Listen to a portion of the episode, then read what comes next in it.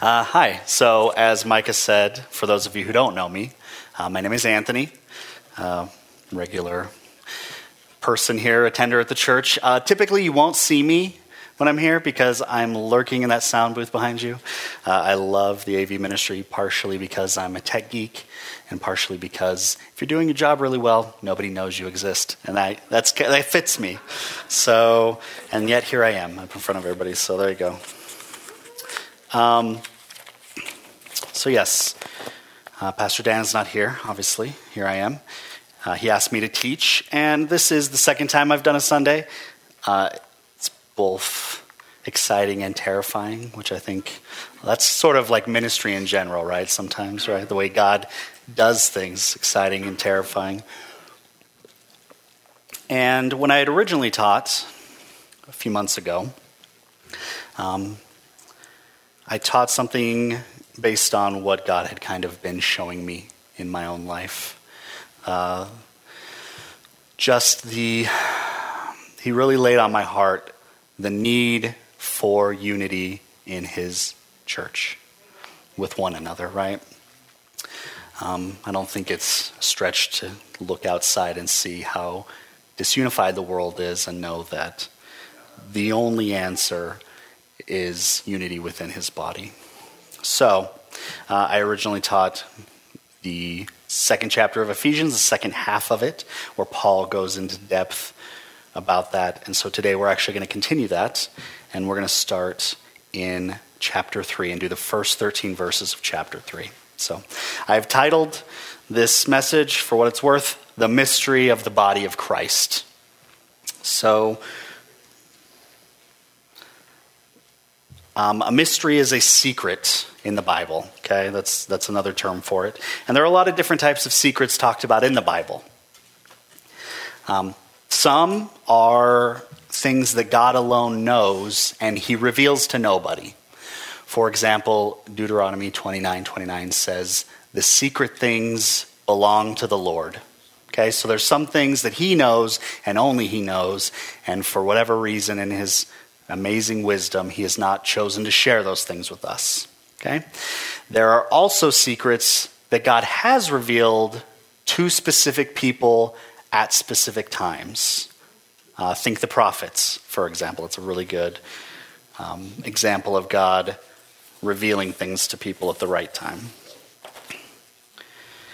And then, lastly, there are also secrets that God did not mention anywhere or to anyone ever, and yet reveals them now in the church age, right? The time after Christ's resurrection.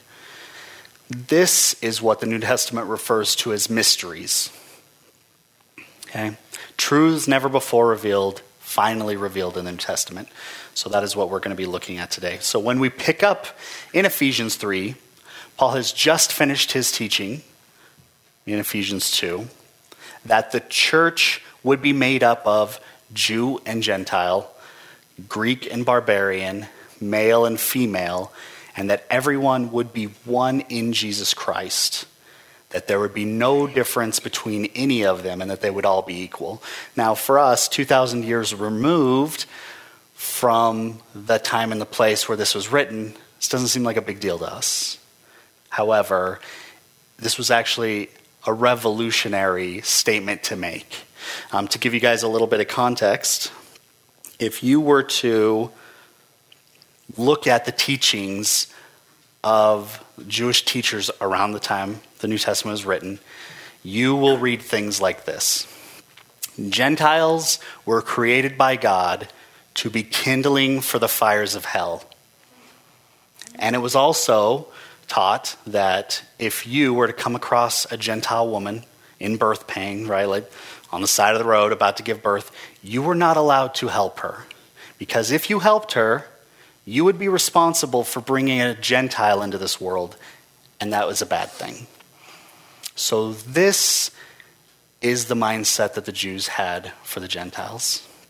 And for their part, the Gentiles felt the exact same way. They saw the Jewish nation as a nation of slaves whose only purpose was to be dominated, barely human, barely able to have any sort of cognitive thought at all.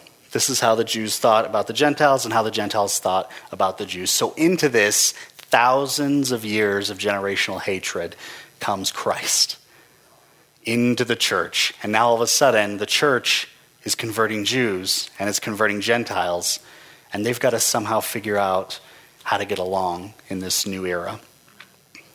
So Paul teaches that everyone is one in Christ and that everyone is equal. And the Jews never saw anything like that coming. Okay?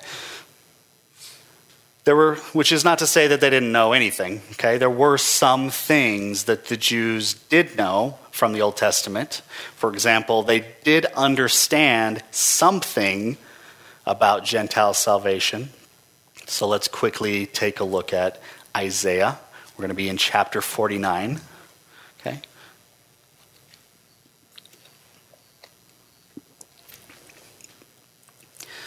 So we're going to read verse 6 really quickly. It says, Indeed, he says, It is too small a thing that you should be my servant to raise up the tribes of Jacob and to restore the preserved ones of Israel. I will also give you as a light to the Gentiles, that you should be my salvation to the ends of the earth. Okay? So, despite all of the sort of cultural hatred between the Jews and the Gentiles. The Jews understood on some level that God had plans of salvation for the Jews, okay?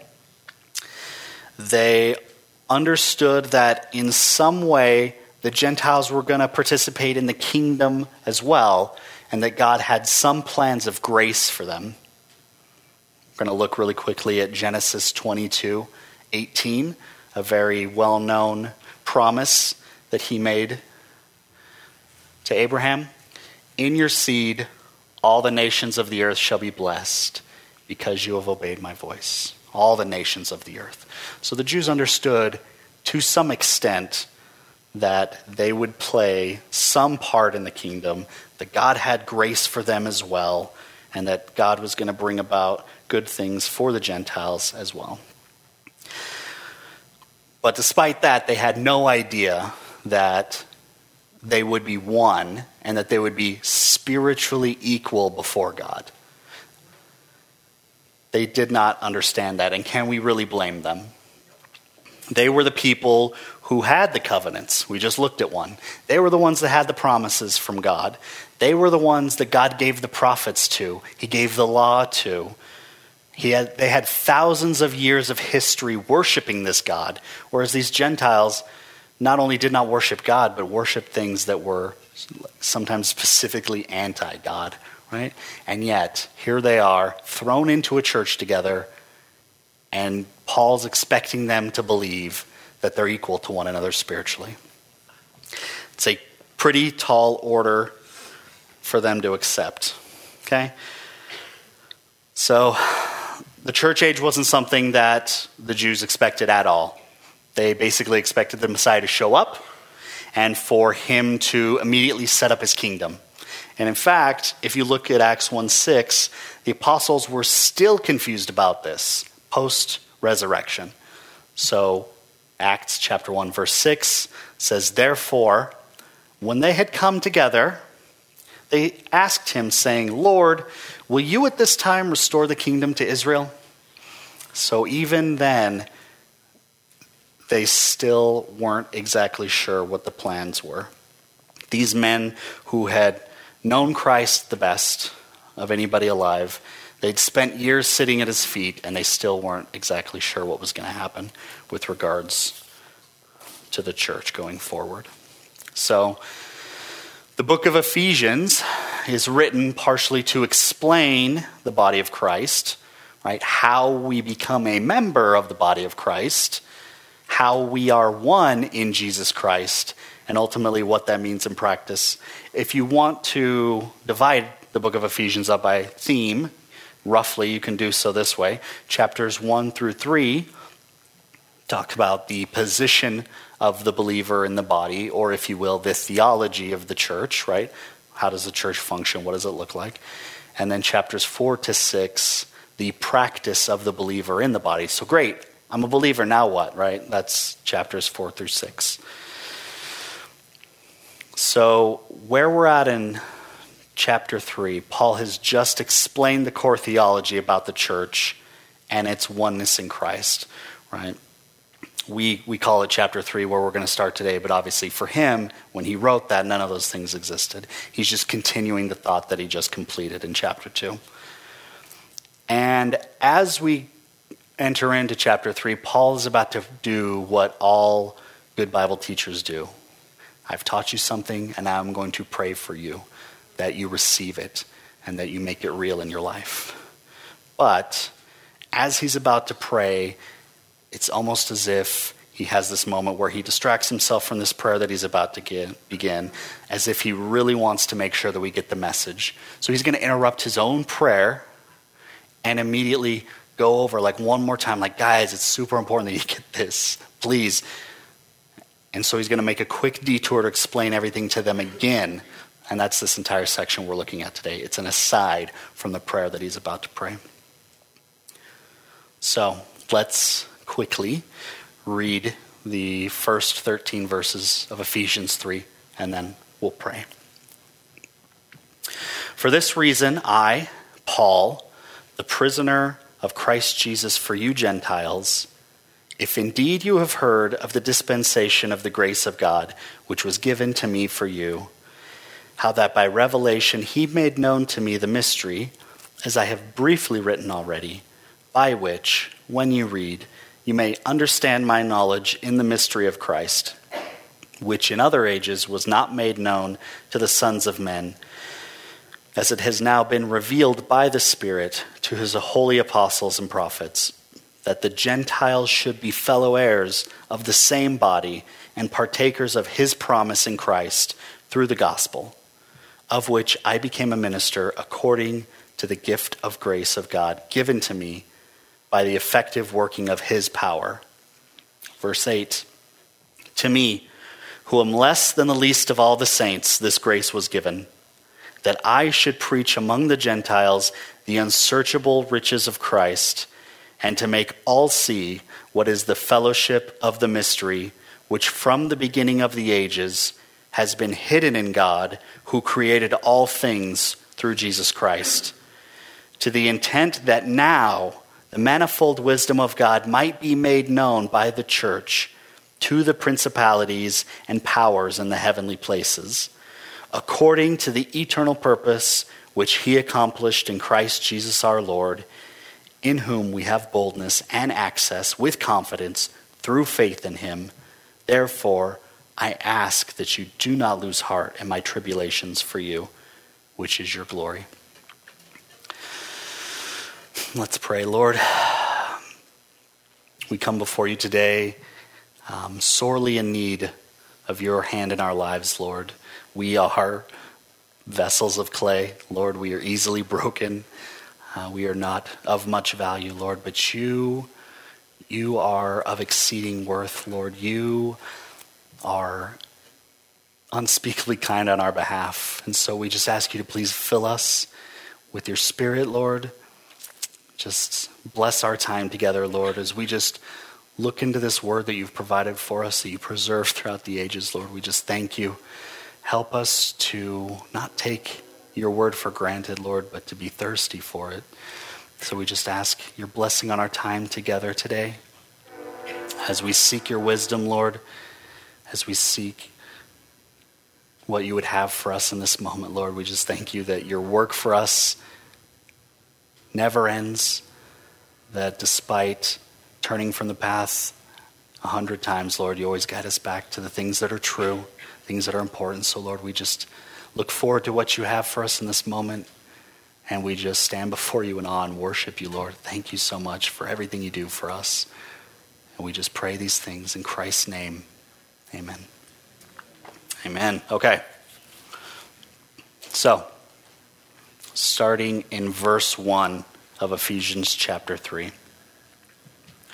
For this reason, I, Paul, the prisoner of Christ Jesus for you Gentiles.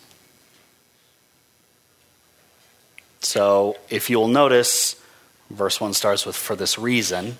That is the beginning of Paul's prayer that he's about to do. And that's, that's all you get to hear for another 13 verses. If you look, scan down to verse 14, you'll see verse 14 starts with, For this reason, again. So this is where Paul picks back up on the prayer that he meant to pray. But it's applicable here. So, for this reason, what reason? Paul's continuing a thought that he's already had. So, what he's talking about in this, for this reason, that reason is what he just taught us in chapter 2. And I'm going to go through quickly, hit the highlights for you. Chapter 2, verse 15, that Jews and Gentiles are one new man. Verse 16, that they are one body. Verse 17, those who were far off have been made near, meaning specifically the Gentiles who were far off. That's a, an allusion to the temple. We'll go over that later.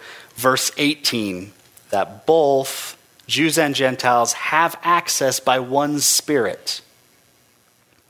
Verse 19 that they are fellow citizens and of the household of God. Verse 20 that they both are built on the foundation of prophets and apostles verse 21 that both Jews and Gentiles are a building that grows together to a holy temple, and verse 22 that they are built together for a habitation of God.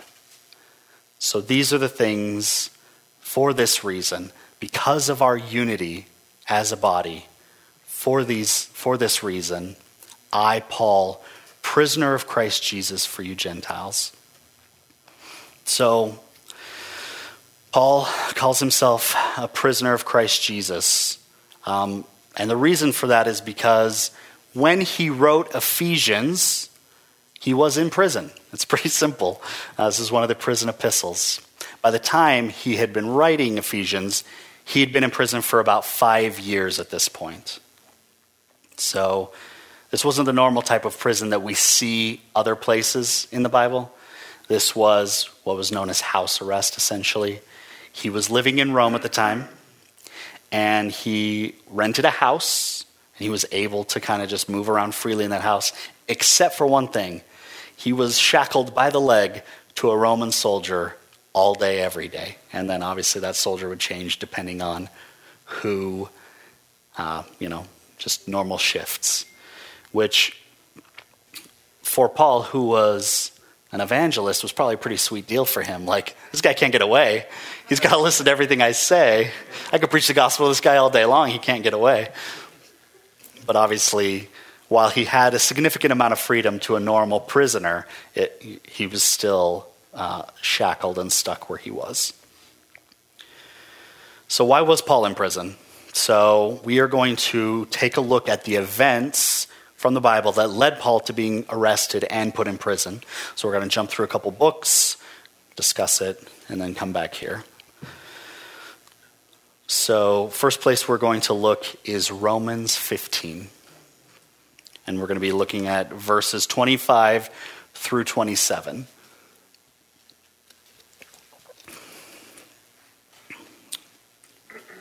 Okay, let me read those really quickly for us.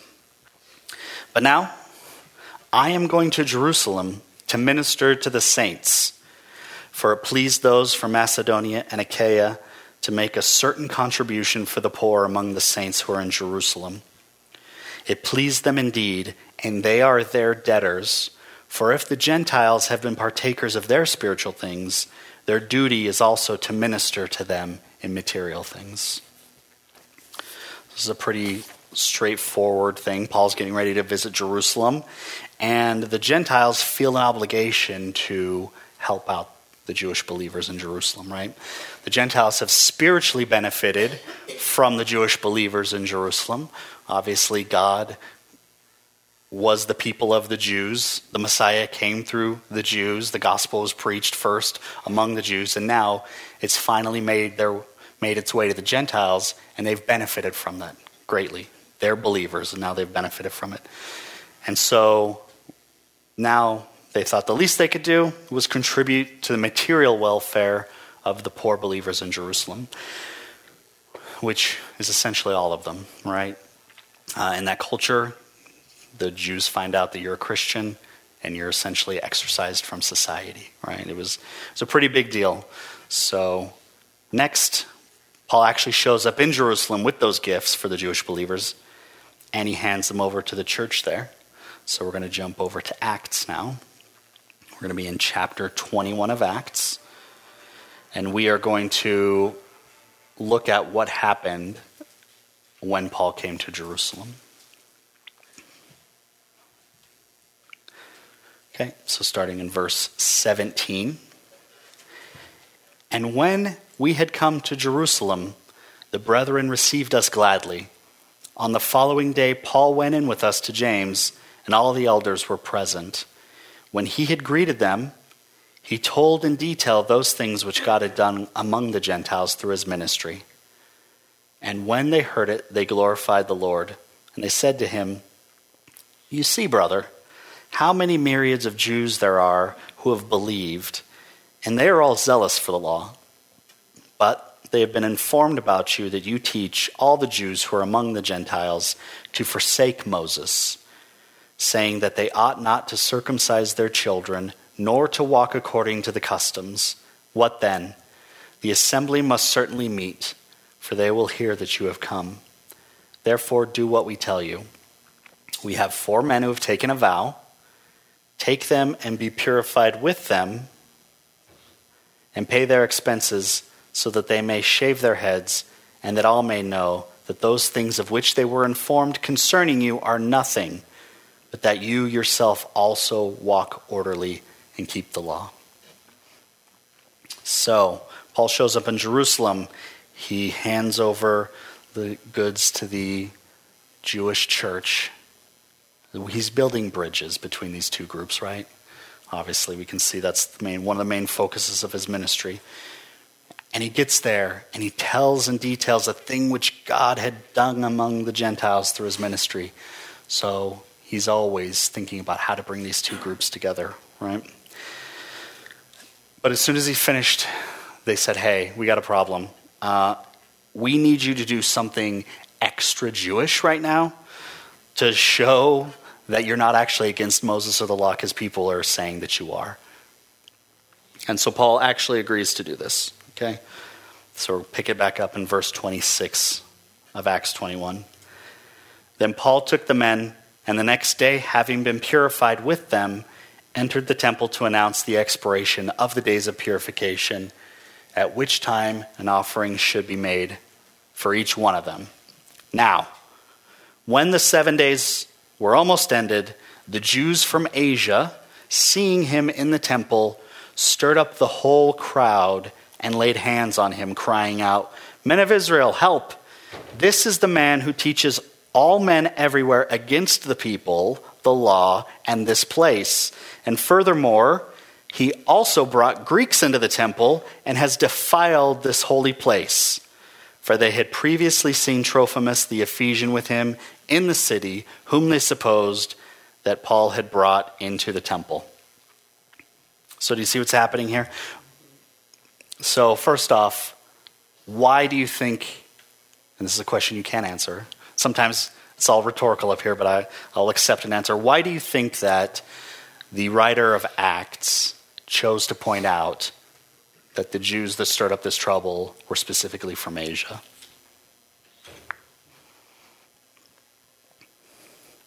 Okay, I don't like talking in the middle of church either, it's fine. Where was Paul teaching? He was preaching all over Asia. That's the main area that he was in. So these Jews would have been well familiar with who Paul was and the things he taught, or at least the things they thought he was teaching. So here these Jews are in Asia. This guy shows up. He starts preaching to the Jews and then among the Gentiles. They start seeing conversions happening, starts building churches in the areas. These churches have both Jewish and Gentile believers in them. And at the same time, they start having problems between those Jewish and the Gentile believers because the Jewish believers are trying to force the Gentiles to follow the law. So by this time in Acts, where we're at in the timeline, the book of Galatians has already been written. And so the Galatians have gotten this.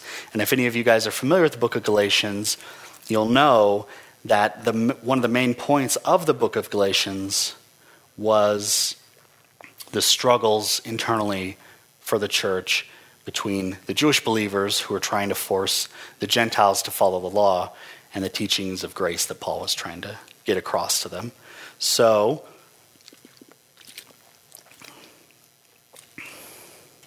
you can kind of see why these Jews might be upset, right?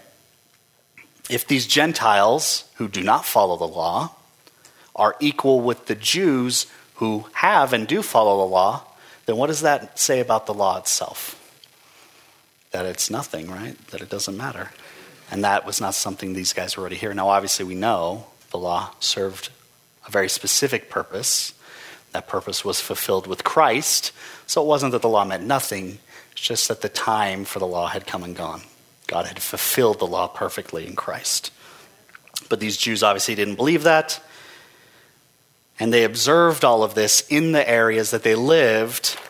And so they knew who Paul was by this time, and at least what their perception of what he was teaching was.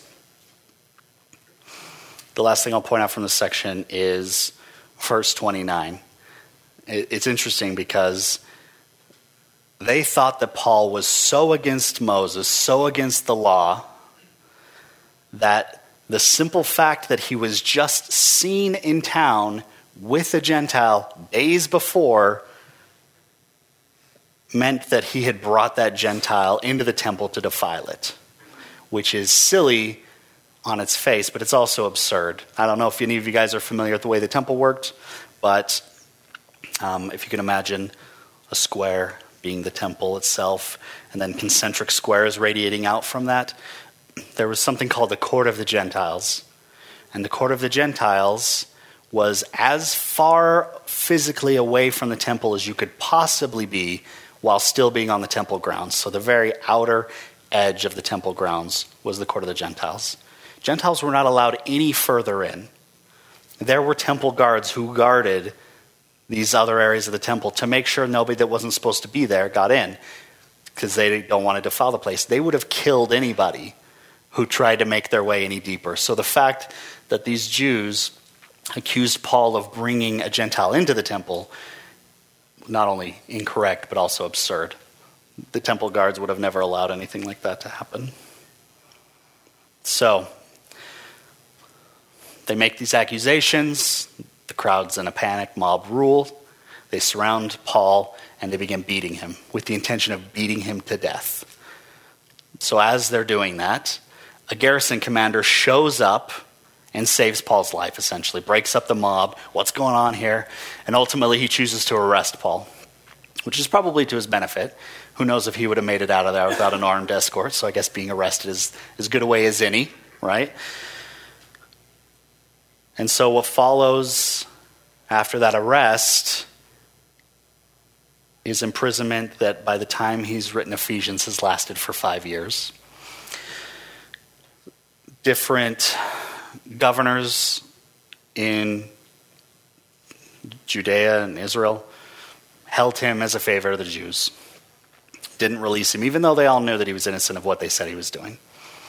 And eventually, Paul chooses to repeal his case, or appeal his case, excuse me, to Caesar himself. Because he was a Roman citizen, he had that right.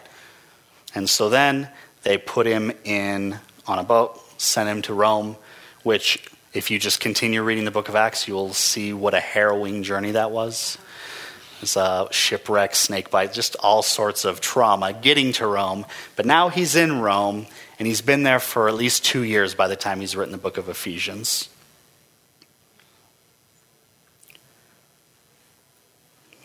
So, he calls himself the prisoner of Christ Jesus. Notice he doesn't say that he is a prisoner of Rome. He did not see himself as a prisoner of Rome. He was looking at his imprisonment as just another step in his service to Jesus Christ. And essentially, the thought process is this Paul served Christ with a clear conscience. He had been given a mystery, right? This mystery of the body of Christ, and he preached it. He preached it in the way that he was instructed to preach. He is not able to control how people react to it, which nobody is, right? Sometimes people have varying reactions to a truth that's given to them. And so if he's in prison because of this, it must be where Christ wants him to be. So that is why he is a prisoner of Christ Jesus. And then the last point from verse 1 prisoner of Christ Jesus for you Gentiles. Why is Paul in prison for the Gentiles' sake? Yes, amen. That's part of it for sure. Absolutely. But think about a little bit of the context of where we are in history. The church, as we know it now, has been in existence for 20 to 30 years by this point. Christ has been resurrected and gone for 20 to 30 years. And still, Gentiles aren't seen as full members of the body. There's still a lot of hostility. There's still a lot of confusion about whether they need to be brought under the law before they can even be seen as members of the church or not. And this is rampant all over, even in Asia, where Gentiles are a lot more predominant. So, in a very real way, the truth that Paul has just revealed in Ephesians 2 is the very teaching that got him in prison to begin with that we are all one the law, the former things have passed away. Christ has made all things new. And that all these divisions, these human divisions that we spent thousands of years perfecting, the walls that we built, keeping ourselves separated from one another, now don't matter in Christ. They're meaningless, and we are one body and one people now. And that was something that was hard to swallow, and it's why he was in prison. So if Paul is this concerned that we understand this truth, that he was willing to spend half a decade in prison for it. I think we should be concerned about it as well. So, moving on to verse 2 and 3.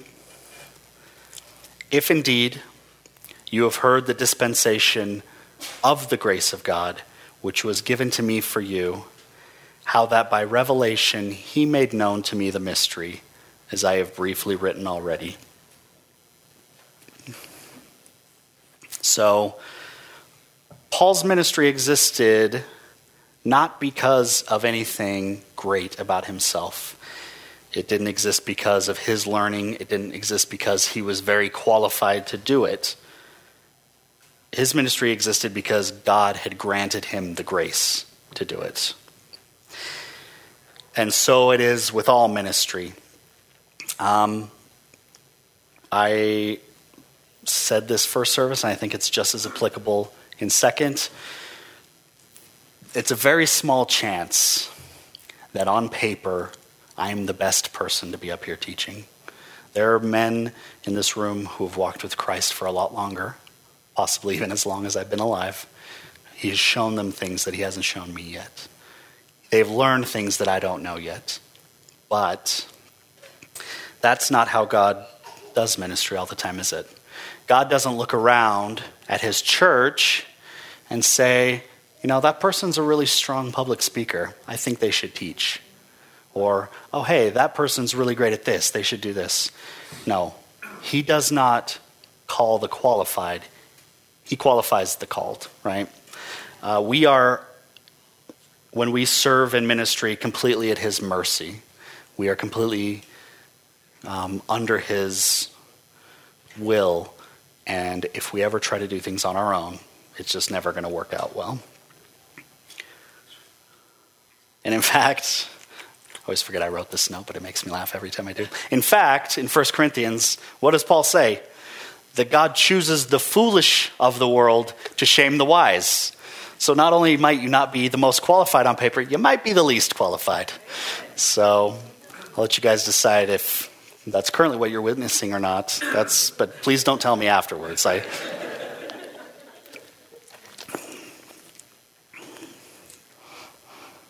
so, verse 4 By which, when you have read, you may understand my knowledge in the mystery of Christ, I love this. This is, this is Paul as a teacher. Paul's very focused on making sure that the readers of his letter understand the truth of the mystery he just revealed in chapter 2.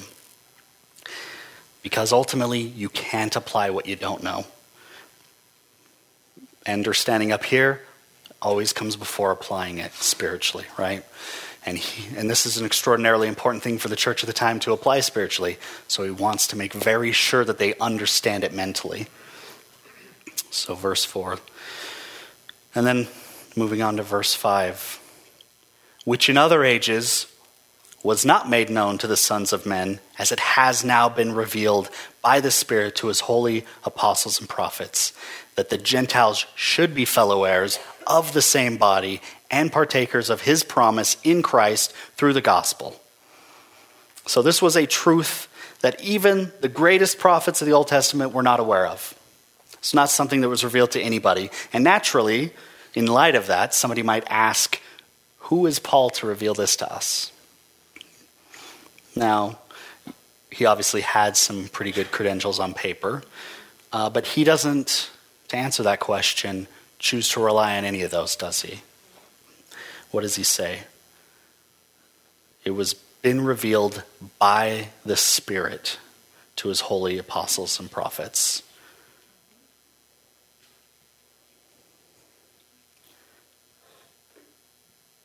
Sole focus for him was on the Spirit. True revelation always comes by the Spirit. And so he reiterates that immediately, that truth he's just revealed, moving on to verse 7. Of which I became a minister according to the gift of grace of God given to me by the effective working of his power. Paul's ministry was completely based on the fact that he had been given a gift. Right? Look at the look at the way that he writes that. Of which I became a minister according to the gift of the grace of God given to me by the effective working of his power. All those things, all that training, all those years as a Pharisee, sitting under the feet of the most prolific Jewish teacher of his age, meant nothing in this context. His ministry was completely because of God's working in his life on his behalf according to the grace he had been given. Verse 8 To me, who am less than the least of all the saints, this grace was given that I should preach among the Gentiles the unsearchable riches of Christ. Again, he's been given this grace. He's not responsible. This is God's work in his life. He's completely dependent upon God. His success is completely dependent upon God. And this, I think, is the attitude of ministry in general. If anyone in ministry loses this sort of humility that Paul has, if they begin to exalt themselves, or if they lose the servant's heart, then they lose the power as well.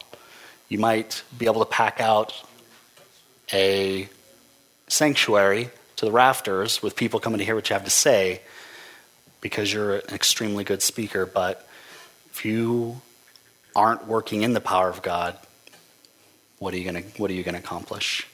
Nothing.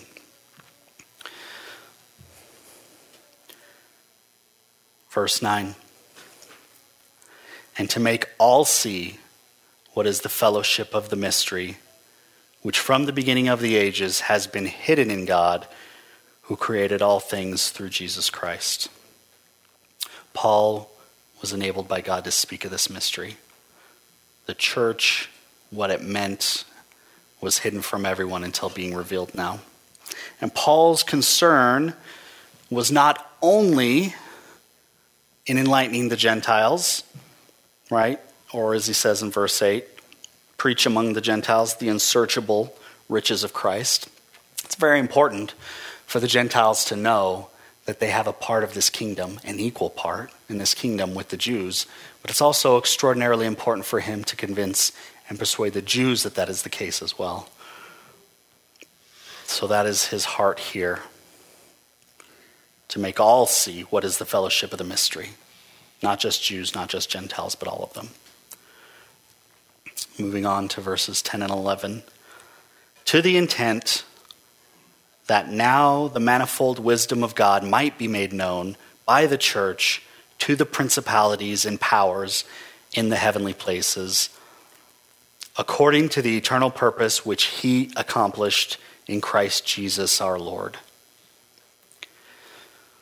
So, obviously, the nature of the church has been hidden from the church up until this point.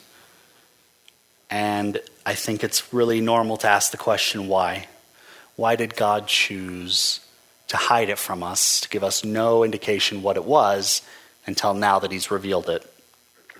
So, this is what verses 10 and 11 are dealing with. The intent that now the manifold wisdom of God might be made known by the church to the principalities and powers in the heavenly places. What does that mean, principalities and powers in the heavenly places? If any of you guys are familiar with later on in chapter 6 of Ephesians, we know that we don't wrestle against flesh and blood, but principalities and powers in the heavenly places, right? So this is encompassing all spiritual, all creatures of the spiritual plane.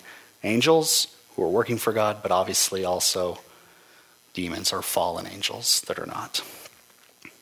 So essentially, what Paul's saying here is that angels or fallen angels, these principalities, will see the wisdom of God in the miracle of the church and make his wisdom known. Now, the angels will glory in it glorify God because they're part of this church, right? They serve the Lord.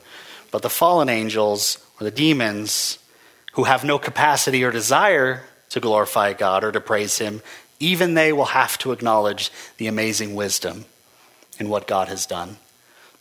And so, what's the reason that God chose to keep this from us until the point in Ephesians where, well, until it was revealed in the church age? For His own glory. That's the reason God does everything. Soli Deo Gloria, right? For the glory of God alone.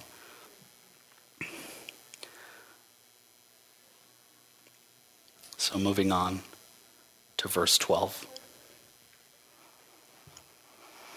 In whom, talking about Jesus, Christ Jesus our Lord, in whom we have boldness and access with confidence through faith in him. Amen. Yes, absolutely.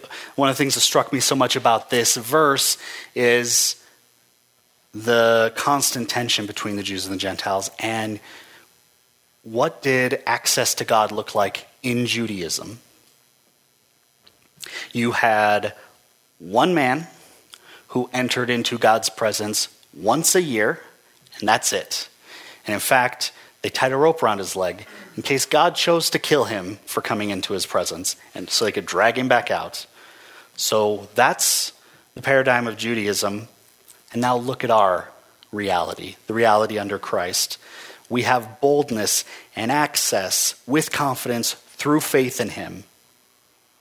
We have full access at all times to the creator of the universe, and that is an incredible privilege.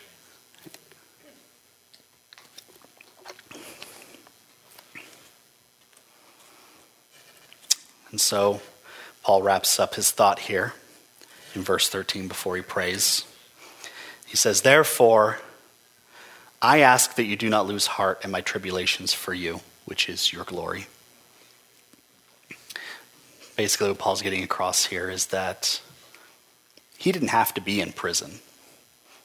He could have shut his mouth, or he could have preached something that was much more acceptable to the Jews. And all those things would have kept him out of prison. But God had given him this calling, and he preached it faithfully as he was told. And so, this mystery that he was given is wonderful. He considers it wonderful. And the privileges of being a part of the body are awesome. He would never trade them for a second. So he's saying here, Do not lose heart in my tribulations for you, which are for your glory. And it's really important to know kind of the underlying point here, which is the cost for following Christ will always be less than what you get in return. The rewards are always greater. And Paul understood that. And this is really what he's saying is like, guys, like, this is because I serve faithfully. Amen. Hallelujah. Right? Okay. So I'm going to have the worship team come back up. But I just wanted to touch on what unity means for us now. We've done a pretty good job over the last 2,000 years uh, erasing the uh, distinction between Jew and Gentile. I don't think I've heard that come up at a church meeting in a while. But that doesn't mean that unity is a given in the body of Christ, right? And just look outside the church for a minute at wars, rumors of wars that are happening, shortages everywhere, economies in collapse, uh, riots, you remember last year all those riots that were going on just constantly in our country. I don't think it's a stretch to convince anybody who's been paying attention at all for the last few years that the world is in disunity. And we know, as his people, that the only solution to the problem of disunity is Jesus Christ. And so, if we who have Jesus Christ are not unified, that's not going to work either. Okay? God's so concerned about unity that he planned it before time began. Christ Jesus was so concerned about unity that he prayed for it, one of the last things he prayed for before they crucified him.